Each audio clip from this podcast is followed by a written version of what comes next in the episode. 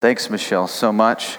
And uh, amen. Well, uh, what we're going to do is, if you have a Bible, go to Psalm 16. Here's what we do. We normally kind of walk through books of the Bible verse by verse, chapter by chapter, just because we want to be uh, honest with the scriptures and see all that God might want to teach us and the counsel of what He says. And uh, we're just going to, this summer, for the summer, take a break. We just finished uh, Habakkuk, and now we're going to just hit Psalms for the summer and kind of pick eight to 10 different Psalms and, and kind of walk through what God might to say in those. And then we're going to hit Galatians in uh, the fall, in September. So those that love to get ahead, go ahead and do that and read, but, but try to stay in the Psalms this summer. Uh, Psalm 16 this morning. Here's what I'm going to do in Psalm 16. We did Psalm 1 last week, which was beautiful, seeing uh, basically the, the, the summary of the Psalms and really the whole scriptures. Now, Psalm 16 is, is really just a gospel imperative. It's an amazing, amazing, amazing psalm. And I just, um, I really don't want to tease out each verse exegetically like I normally like to do. I just want to kind of see the overview and the profound main truth that I believe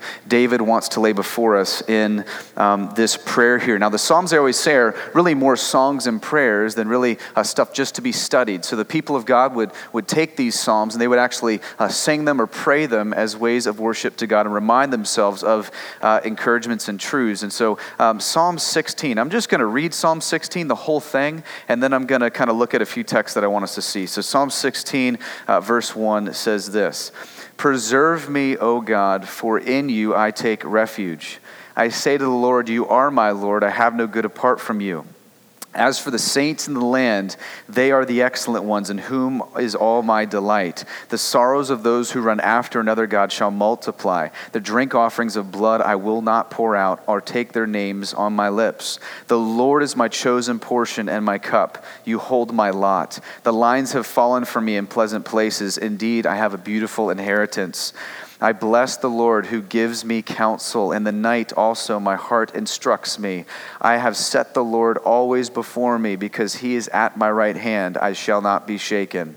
Therefore my heart is glad and my whole being rejoices. My flesh also dwells secure. For you will not abandon my soul to Sheol or let your Holy One see corruption. You make known to me the path of life. In your presence there is fullness of joy. At your right hand are pleasures forevermore. Let's ask God for help. Father, we need your Holy Spirit now to illuminate us, to give us spiritual sight and spiritual hearing, to allow us to understand any bit of what we just read. So, God, would you come and would you help us where we need help? Would you convict where we need conviction? Would you exhort where we need exhortation? Would you encourage where we need encouragement? Would you comfort where we need comfort? And God, would you above all lead us to you where there is pleasure and joy forevermore? God, might we know not just a lot about you, but know you and pursue you and drink from you as our fountainhead. In Jesus' name, amen. Amen. So, uh, verse 1 is kind of where I want to start because you're going to see kind of this, this cry from David, this, this plea to basically have something secure. It's really all about security. This whole uh, text here is, is how do you find security? How do you find sureness? How do you find a foundation that's, that's unshakable? And so he starts out in verse 1 and he says this Preserve me, O God, for in you I take refuge. I say to the Lord, You are my Lord. I have no good apart from you. As for the saints in the land, they are the excellent ones ones in whom is all my delight. Um, so, so David starts out this prayer. It's really just a, a cry for safety, a cry for preservation, a cry to have a, have a refuge somewhere. Now, what I love about this is listen, if you're breathing, right, um, you know that all of us have this cry to some degree. Um, we're looking for refuge, we're looking for a foundation that's unshakable. Some of us look for it in the wrong places. We'll look for it in marriage, we'll look for it in work, we'll look for it in our children, we'll look for it in uh, the things that we do, in vocations, and how people uh, perceive us. We'll look for unshakable foundations in all types of places, but, but the cry of David's heart is I know there's only one spot I can go, one place I can land where my feet will ever be secure. And he's going to see that's only in God alone. So, really, this initial cry lays before us an important question. Why do we need this? Why do we need security? Why do we need something that's unmoving? And, and where do we get it? Um, where do we run to? Or what do we run to to have it? Um, there's nothing in this world with foundations that are eternal. We, we've talked about this exhaustively as we've just preached through books. Habakkuk was a wonderful book that laid before us the realities that there's no firm foundation outside of God, right? There's no ultimate comfort outside of God. There's no ultimate refuge outside of God when trouble strikes, right? We either have a God who is sovereignly in charge of all things, who doesn't just know time but exists outside of time, that not only knows the future but stands in the future. We we serve a God like that. And that, that's comforting for us as Christians. And so, if you're a human being who thinks at all, uh, you know that everything in this life will pass away. If you've lived long enough at all, you know that all those things you search for, the love that will last, the, the joy that's enduring, you know all those things begin to fall through your fingertips every day that you continue to walk, right? Uh, because they're, they're, they're shakable, uh, they're not secure, they're insecure things. And so David cries out like we cry out I want a kingdom that can't be shaken. I want a love that I can't lose. I want a joy that endures. I want a security that can't be robbed from me. And so we're going to see that he's going to show us uh, where not to go and where to go. And so uh, if we're a people who are secure, unshaken, we must see that number one, our identity reveals our idolatry. Um, number one, our identity reveals our idolatry. Look at verse 4. He, he shows this. The sorrows of those who run after another God shall multiply. Their drink offerings of blood I will not pour out or take their names on my lips. Um, one of the first things you have to do to actually begin to even search for security is, is do some good, honest stock of your soul and look at what do I chase? Like, like, what am I chasing for foundation? What am I chasing for security? Interesting, in Hebrews 11, major theme of Scripture, you got even Abraham himself, who uh, his heart wasn't in his wealth, wasn't in his money, wasn't in the land. It was in, he was searching for a city that had foundations that were secure, not built by man, but built by God. He was searching for that. That's what gave him firmness and security. And, and so, the first thing you have to ask yourself is, what are you chasing? Because whatever we chase is what we worship. And whatever you worship is what defines you. And whatever defines you is what will instruct your hope and your joy. Just natural progression. David says here something interesting the sorrowful, the insecure, the shaken, they don't just believe in false gods, they run after them. So, not just believing, in, believing about them, they're actually pursuing them. Now, in, in ancient times, you had a lot of gods, and basically there's like a god of fertility, a god of war, a god of athletics, a god of wealth, a god of all these different things. So, there was divine power and authority behind all of those identities. Now, some of us are going, well, I don't really like believe in those deities today, yet functionally, you probably pursue those things just as they used to. So you chase them just like they used to chase them. There are that, those identities in you that, that you believe there's divine authority behind them, and so you put all your weight and worth there. And that's what you pursue, that's what you go after. And that's why this word to run after means to pant, like you got your tongue hanging out right? You're just panting after that thing. I just have to have that job promotion. I just have to have more income. I just have to have this rearranged in my family. I just have to have this relationship fixed that's strained. You're, you're panting after those things, trying to accomplish some divine ability that those things could never give you. So, so your identity, where your identity is, reveals what you worship. You're, you're pursuing these gods. And what's amazing is he shows when you don't pursue the God of the scriptures, sorrows just increase, sorrows multiply because those things are not unshakable. Last time I checked, your spouse cannot be a good God for you, right? Your husband and wife. They cannot fill that role. Your job is a terrible God. It cannot possibly be what you want it to be. It'll never hold up friendships, relationships, right? Eventually they'll betray you, eventually they'll let you down. Those, those things, no matter what you do, no matter where you your, place your weight and worth outside of Christ and his work, will always consistently walk through and run through your fingertips. Will it not? So that's what David is showing here. He's showing those who run after those things and pant after those things, it's meaning for us. And David says, those who go after those other identities, other gods, will have increased sorrow as time goes on. You'll be more shaken, not more secure. Because if you end up getting those things you're actually panting after and they slip away, you'll be shattered and shaken because they're passing away. So, number one, um, you got to see what you chase. Your identity reveals your idolatry. And number two, which we're going to spend the remainder of our time on, is the pathway to an unshakable security, a refuge, preservation. Preserve me, O God, is you need worship alteration, not just behavior modification.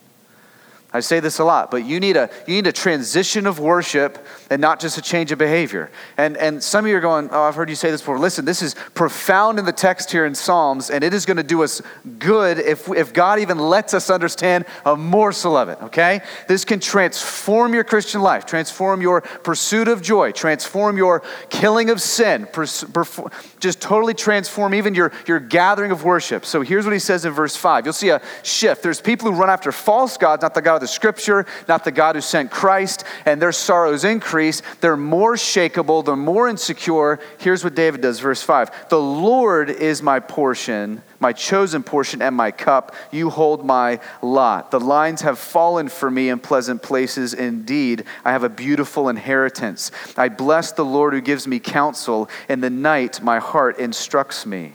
I have set the Lord always before me. Because he is at my right hand, I shall not be shaken. I'll be secure. So, so David says, um, there's one thing that's my portion. That, that means your, your wealth. You could even say your, your meaning. And he goes, it's, it's the Lord. He goes, You're my cup. That means your joy. Okay, so God alone is my wealth. God alone is my joy. Now, now some of you are going, Well, didn't David already believe in God? Like, doesn't he already believe in him? Yeah, and that's why it's so important to see and understand. We're not talking about simply believing in God, he is running after him.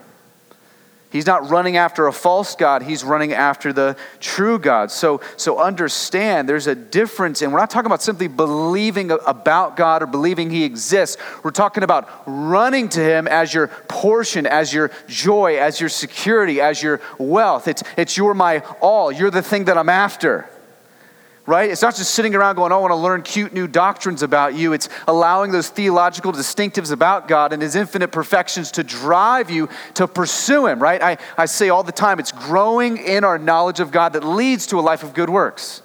It's not you do a life of good works and then all of a sudden magically you're in love with Jesus and then you begin to know Him.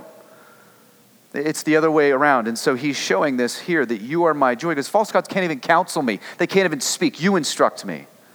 You teach me the ways that are right. You teach me the pathway to joy. Um, here's what's terrifying is you can be faithfully religious and have never done this. You can be totally faithfully religious and have never run after the Lord. You can be somebody who goes to church. You can be somebody who says your prayers. You can be somebody who gives to the poor. You can be someone who even believes all the right doctrines. But if something goes wrong with your health, something goes wrong with your financials, something goes wrong in your family, and you go, hey, God, where are you at? I mean, I thought we signed the contract in this gospel. It says, uh, I'll represent you well if you do these things for me. As soon as that breaks, as soon as there's a fracture there, you might realize maybe for the first time in your life, you've never done this because this is, you're my all. I mean, even when all that other stuff fades, even when other stuff goes through my fingertips, man, I'm still secure because I'm pursuing you. You can't be taken from me. Or even death makes it better. I mean, even, even death makes pleasures forevermore. I mean, loving Christ. I mean, in his glory, enjoying his beauty. I mean, in the fullest sense, which can't even understand or conceive of or fathom this side of heaven. Right? First John 3, we see in part, right? When we fully see him as he is, we shall be like him. What's amazing is if you keep reading, it says you thinking about it actually purifies you. That you actually considering that reality is what actually changes you and preserves you. That's for uh, later. But, but here he's showing us that, that you can do this. Maybe some of us, for the first time in our lives, need an alteration of worship. You don't need to be told something else to do. Like, you don't need to be told another command or, or another good Christian deed or another Christianese phrase. Like, you need to be told that your heart needs a, an exchange of worship. You're worshiping these false identities. You're running after these other false gods that increase sorrow, that do not bring about security. Now, this is why, if you study the way Jesus interacts with people, I love it. If, if you study Jesus in the Gospels, you'll see that most of his responses and the conversations have little to do with the behavior alone and almost everything to do with the heart of the person or the individual or the group of people. You see that over and over and over. In all of his ministries, it has little to do strictly with do this deed, follow this moral instruction, and everything trying to get at the heart of the man or woman. Look at, flip to uh, the book of Luke, Luke 18. There's an example. You see imagery of Psalm 16 in the rich young ruler. And I'm going to show you how you're going to see all this. Then we'll get back to Psalm 16. Look at um, Luke 18 is this example where this uh, young wealthy ruler approaches Jesus. Jesus' face has been set towards Jerusalem. He's, he's preaching, he's teaching teaching, he's healing, he's instructing, and this rich young ruler hears, hears about Jesus. Um, hears he, he claims to know the way to eternal life, uh, claims he knows how to instruct people. Look at what he says in uh, verse, I think it's like 21 or 22. Um, he says this, good teacher. Well, he approaches Jesus like most people today, right? You're just a good man, not the God man right? You're just someone who gives us good moral instruction. You're not someone who came to rescue from sin. You're not someone who came to give reconciliation with God. You're not someone who came to forgive us of our opposition towards the God of the universe. You came just as a good man with moral instruction. Um, that's not Jesus. So he says, Good teacher. He doesn't believe he's God. He says, What must I do to inherit eternal life? And Jesus said to him, Why do you call me good? No one is good except God alone. You know the commandments don't commit adultery, don't murder, don't steal, don't bear false witness, honor your father and mother. And he said, All these I've kept from my youth. What an arrogant little boy, right? I mean, oh, I hear all those commandments. I'm good. As far as I know, I'm as good as it gets. You imagine telling that to Jesus? The fully righteous one. So the ruler approaches Jesus. He has this common misunderstanding, right? Um, other religions, philosophies, ideologies, they, they all say this. Um, they put Jesus in the category of good teacher. He's like Gandhi, Mother Teresa. Not Savior, but, but he's good at instructing us, uh, which is why Jesus says, um, Don't call me good unless you think I'm God, because only God alone is truly good and something occurs in the ruler's life that David is explaining happens in the soul of a man in Psalm 16. This is amazing. And maybe it's happened to some of you. Maybe you've lacked fulfillment. Or maybe you've wanted to overcome some addiction or some vice. Maybe that's occurred in your life. And you thought, hmm, maybe if I just become a little more spiritual or a little more religious, um, that'll somehow help this. Maybe if I attend more religious events. Maybe if I become a good neighbor. Maybe if I even obey some of what God would ask. So here's what you're doing you're engaging with moralism, you're not engaging with Jesus. Here's the, here's the horrific problem with that. You're going to perpetually live your life in your own strength, not at all tied to the cross and, and work of Jesus Christ, and you're going to consistently hit a ceiling that you'll never get past. So, benchmarks of your spiritual life will be frustration, it'll be bitterness, it'll be resentment, it'll be exhaustion because you're trying to do something you were never made to do outside of His personal work, outside of worshiping His name and renown, outside of leaning into His cross and His resurrection. You're just trying to improve your behavior like this rich young ruler. And so here he's just revealing this imagery of Psalm 16, right? This is the imagery. The ruler knows in his longing heart it's not satisfied. He knows sorrow is multiplying, even though he's going as, as far as I know, this is as good as it gets, which is why he still asks, Well, how do I inherit eternal life? Because something's off. Like something's missing here. There's still discontentment in my heart.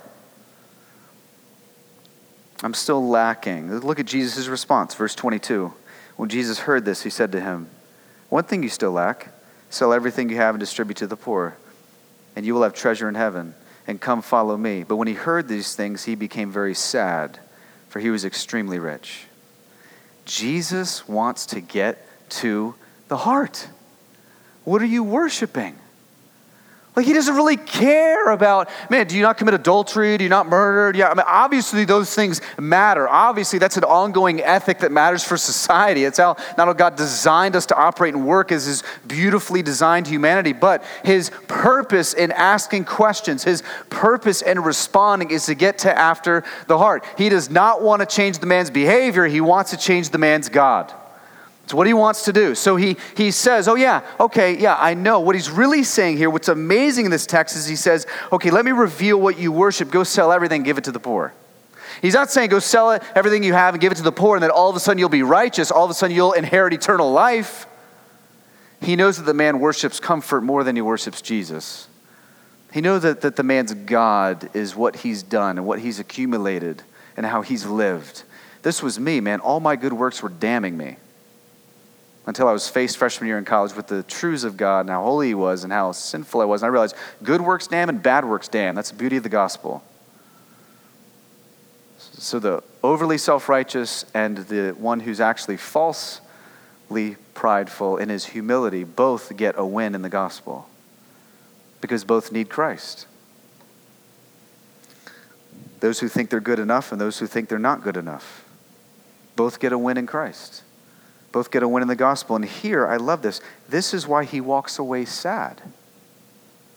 This is why he walks away sad. His real God was not Jesus. See, the gospel leads to worship. Moralism leads to just a continually exchanging of idols that leads to a life that's exhaustive and perpetually enslaving and not liberating.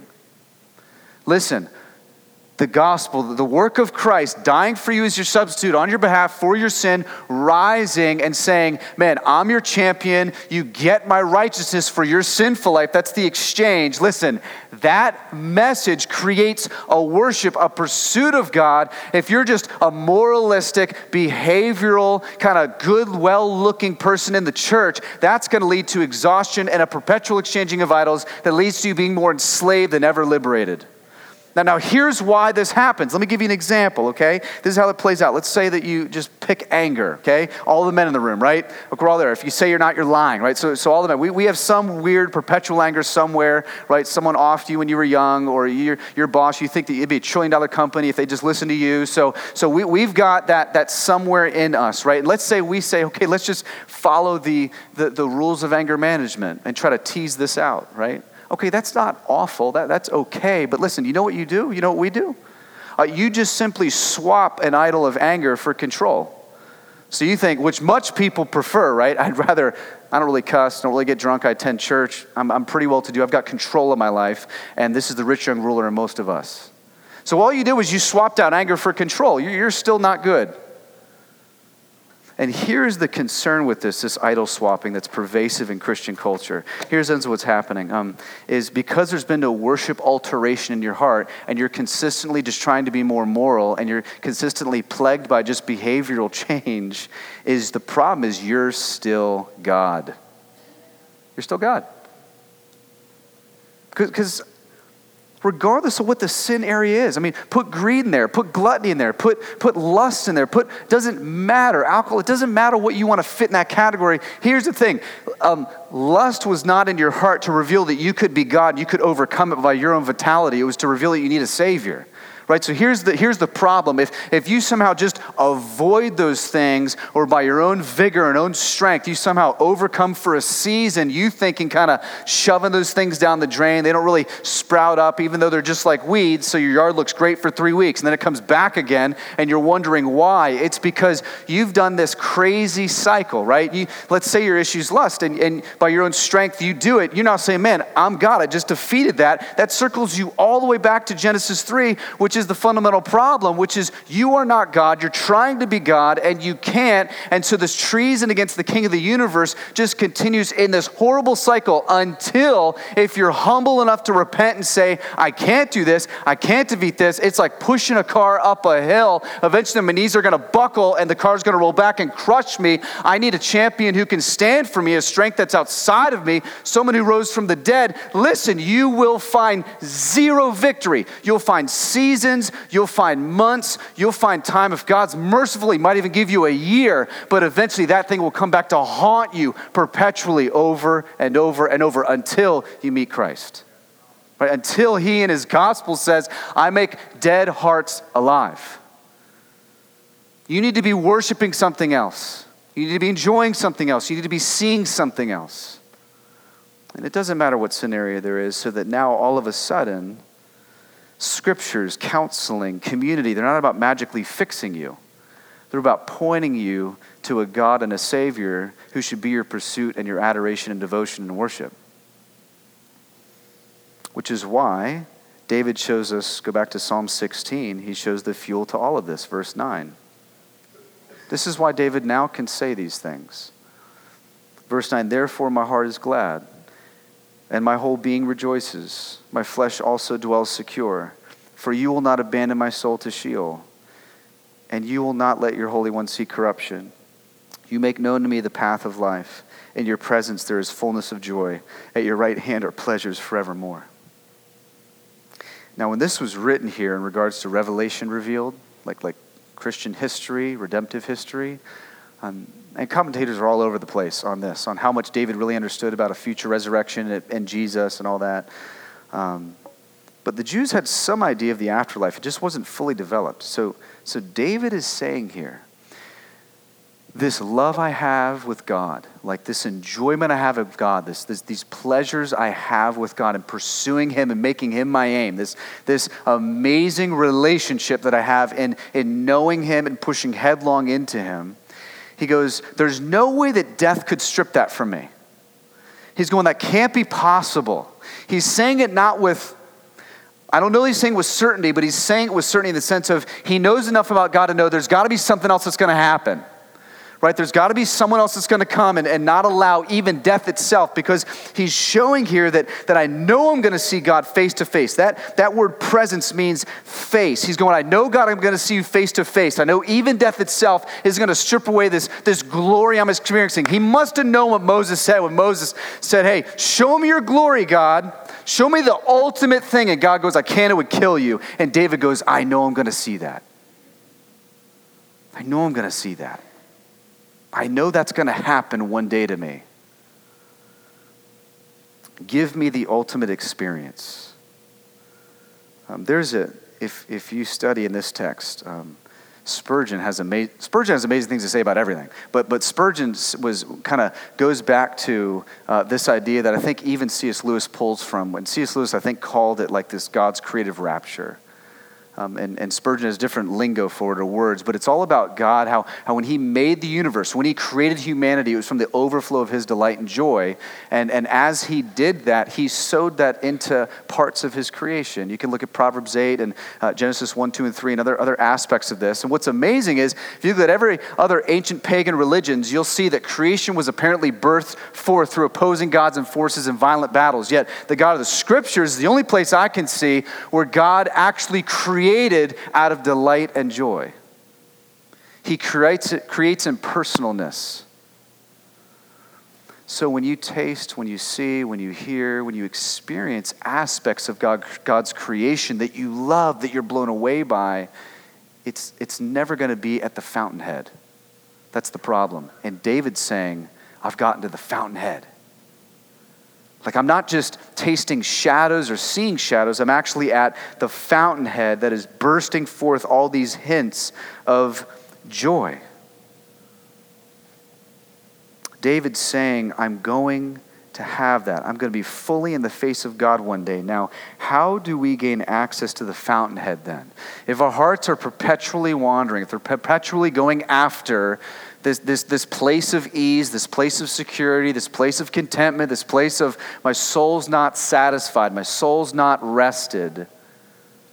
Well, how do we get to the fountainhead and not just taste from the sprinkler?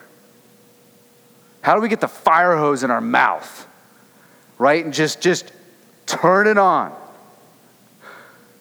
You can't even contain it. It's the imagery here.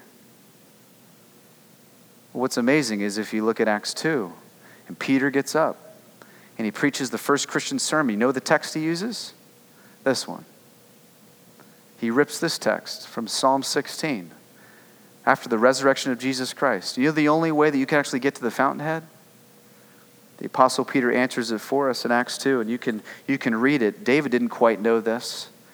He was pointing to a greater David, a greater descendant this God who absolutely would not be abandoned to Sheol, who absolutely would not see corruption, but would raise him back to life. And because he raised him back from the dead, you and I have the assurance of a resurrection, that we will see God face to face, that we can enjoy his pleasures now and his pleasures forevermore.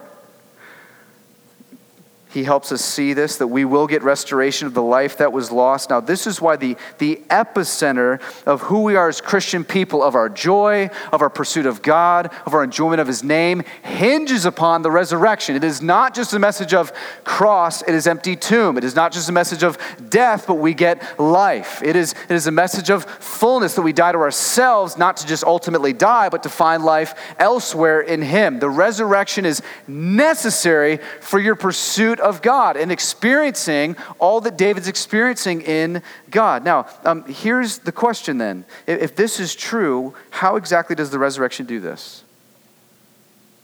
Colossians 1 answers it. It's an amazing, amazing text in Colossians 1 where he shows you how the resurrection allows you to walk through the verbiage of Psalm 16. Paul writes this in Colossians 1. He says in verse 21, and you, that's you and me, not just the church at Colossae. You were once alienated and hostile in mind, doing evil deeds. He is now reconciled in his body of flesh by his death, in order to present you holy and blameless and above reproach before him. He says you were alienated. You know what that is? That's Psalm 16. You were chasing other gods. See, the scriptures consistently teach that all that God made and all that God created was not so that your joy and your worship would terminate on creation itself, but point beyond it to something greater than itself, which is the Creator. And the problem is, even though those things have never satisfied us, will never satisfy us, and have no hope of satisfying us, we still run to creation. Romans 1, we exchange the truth of God for a lie. We are idolaters. That's where our identity is. It reveals it, so we chase it. That's why we're alienated. We want God's stuff, we don't want Him. We think joy is found in His stuff, and joy is not found in Him. This is sin. Sin is the false promise. You will find greater pleasure, greater joy, greater worth, greater fulfillment, more security of unshakable foundation if you just have that and don't take Him. That's sin. It's just not believing that. Unbelief. Boil every sin down to just not believing. As soon as you, here's the thing Psalm 34 taste and see the Lord is good. Brothers and sisters, some of you have not tried Christianity. You've just tried to be good.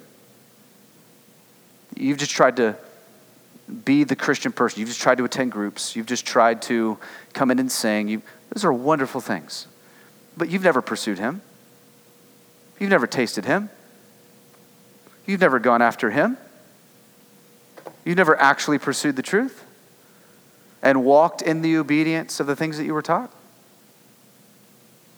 Here we're seeing we're alienated. This is why we are alienated from God, because instead of running to Him, we run to His stuff, thinking that will fulfill us forgetting all of his stuff was given so that we'd ultimately find enjoyment of him. And this is why it leads to a hostile mind.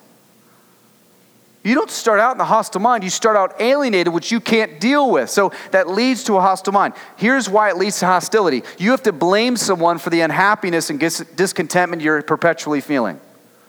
So, because creation itself will never fully satisfy you, you have to blame someone. So, it's my spouse's fault, it's my job's fault, it's my children's fault, it's the world's fault, it's God's fault.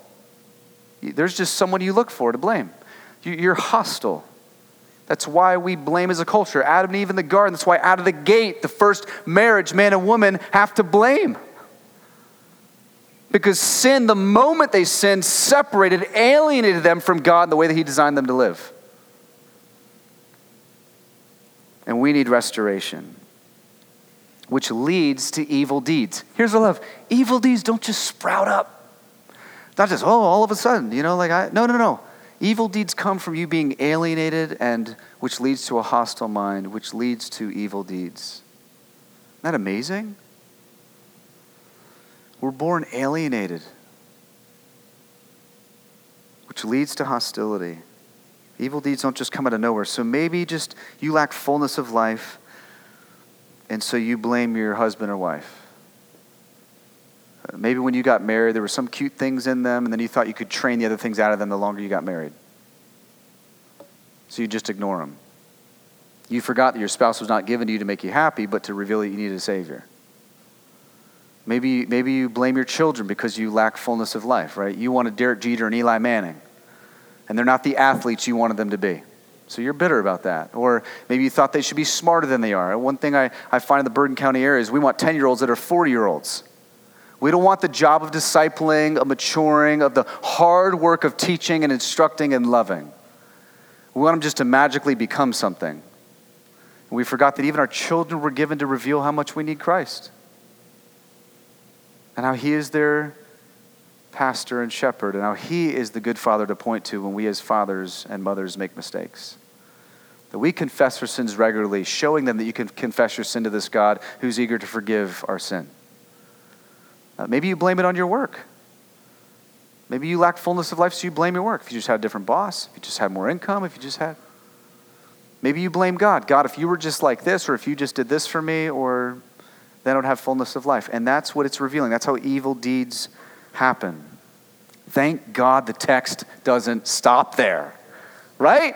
Praise God. He doesn't say, hey, man, you're alienated, you're hostile mind, doing evil deeds, kicks the can, all headed to hell. Like, good thing he doesn't say that. He, the text doesn't stop. The text actually continues with wonderful news. He has now, that's Jesus reconciled. This is why you need reconciliation. Maybe you guys have heard that term your whole life growing up in church. This is why you need reconciliation, is because you were alienated because you wanted God's stuff. You pursued creation, not the creator. You followed in the footsteps of Adam and Eve, your great, great, great, great, great, great, great, great mother and father.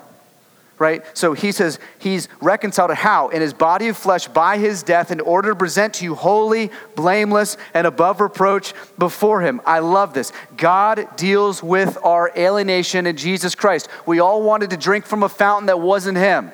We all wanted to go to another fountainhead. Didn't want to go to Him as our joy, Him as our, our pleasure, Him as our pursuit. Want to go to something else. He sees that. He rescues us. He actually invades time and history. He incarnates in the work of the person of Jesus Christ. He, he comes, and here's what's amazing He reconciles us back to God by removing the alienation which you can't deal with. You can trim your weeds, you can mow over your evil deeds your whole life through moralism, but you cannot change your alienation. That's the problem. So many people attend church and think, I just need to be more moral. If I'm nicer or, or I'm kind of, you know, more kind of approachable to God, then He'll like me. That's not the message of the gospel. That's not in the Bible. The Bible teaches that He comes and saves us and makes us new. You don't need to be nicer. You need a new heart. You need a new mind. You need to be totally eradicated from your old self and be set forth to pursue something different outside of you. That's the gospel of Jesus Christ. I don't know what you've been taught. I don't don't know what you've heard, but you are not in this room so you can leave with more principles to be a more moral individual. You will live an exhaustive, frustrated, bitter life. You need to come to the fountainhead and see that he does this for you, that he removes your alienation. Here's what's amazing it says he takes his holy, spotless life. He lived a total above reproach life before God on your behalf as he lived this life and he dies in your place. He gifts you literally all that he did. It's accomplished for you because of Christ, this great exchange, Luther calls it. And now, actually, you get his holy, spotless, above reproach life before God. So, so he takes your alienated heart, hostile mind, doing evil deeds, and he gives you his holy, spotless, above reproach life before God. And now you get to enjoy him pursue him. And now you know that the pursuit is him and not just his stuff. This is the good news. This is the good news, brothers and sisters. This is why moralism will never save you or change you. You need a resurrection. You need Acts 2. You're chasing other gods, and it's multiplying sorrows. Maybe not sorrows like you see. Some of you are Christians, and, and, and listen, you've had or are in that season called the desert. That's the Christian word, right? Oh, I'm in a desert. You had that desert. I think you had a song about it years ago, the desert. I'm just dry, right? Um, I never want to take away from you that that's a real hard spot to be. Listen, God and love might lead you to the desert. There's nothing that, that kills idols better than the desert, to be honest, where He can lead you back to the only place that life can be found, where He strips you of everything. He may do that. But, but here's my fear is please don't go there yourself. Please don't go there on your own choosing. It's so burdensome to hear people go, I'm so thirsty. Okay, here's water. No, no, no, but I'm so thirsty. But I just really need a drink. Okay, here's gallons of water. No, no, no, I'm like really thirsty. right? And we're just like screaming at each other, going, You drink from the well, drink from the fountain. Listen, don't be surprised if there's no life if you're not attached to the source of life. Don't be shocked if you're dehydrated if you're not drinking from the well.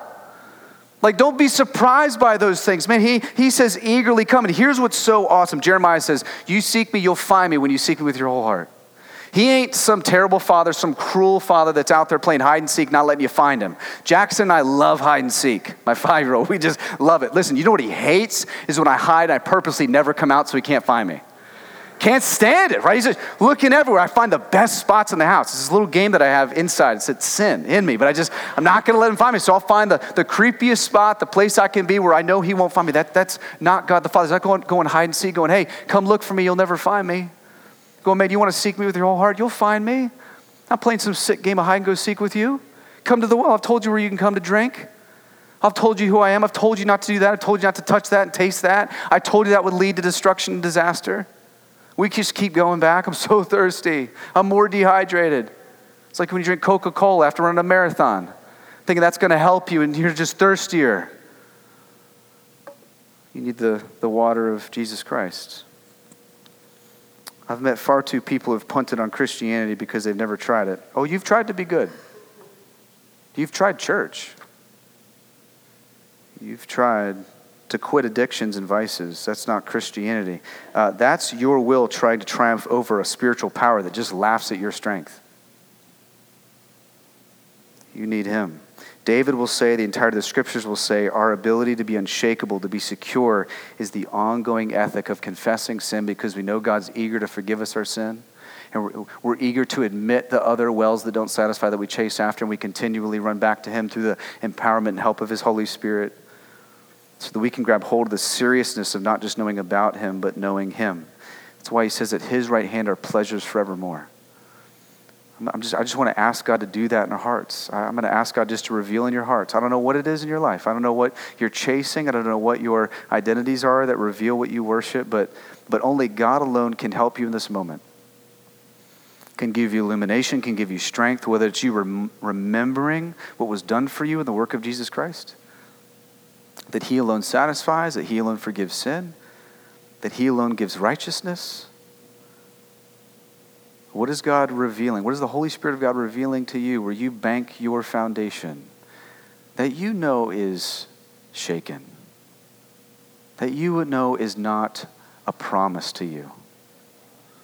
God wants to relieve you and free you from the false gods that multiply sorrow.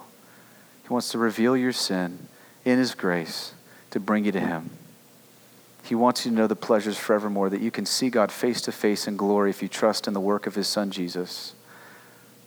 He wants you to know that you can enjoy Him now, not just in eternity. He wants you to run after Him, not just believe in Him.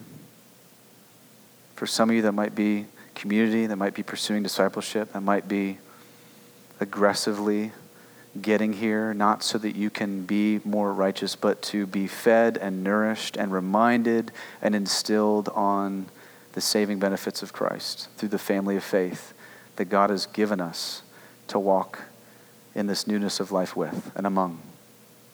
Others of you, maybe you're alienated, and for the first time, God graciously revealed that to you, and he says, if you repent of that sin of alienation, of chasing his stuff and not him, of wanting other gods and not him, of trying to run and manage your own life, that that is idolatry, that if we would just keep the first commandment, the rest would follow, have no other gods before me.